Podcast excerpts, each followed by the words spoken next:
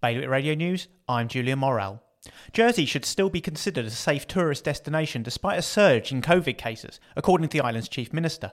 Senator John Le Fondre said that high levels of testing in the island, which could reach up to 30,000 this week, was one reason why the number of cases was climbing so sharply. With 500 new cases a day expected by next week, Jersey has one of the steepest growth rates in the British Isles compared with the seven day case rate of UK local authorities.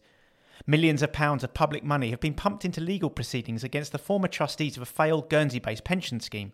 The States of Guernsey covered the liabilities incurred by the Office of Public Trustee in the form of an annual grant that funds its legal costs. However, newly released figures show that just a tiny fraction of these costs have been returned to the Treasury. The Stroke Association is closing its Jersey office and reducing the number of local staff as it changes direction in the island.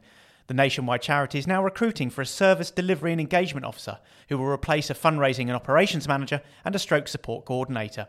The charity emphasises that the change will have no impact on the provision of care to stroke survivors in Jersey.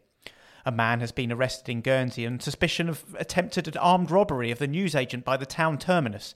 Guernsey police responded to reports of a man in possession of a weapon near the bus terminus at around 2 pm yesterday. Armed response officers attended, and forensics were also seen examining the scene. More on all these stories at bailiwickexpress.com. Today's weather mainly sunny with a top temperature of 22 degrees. Bailiwick Radio News.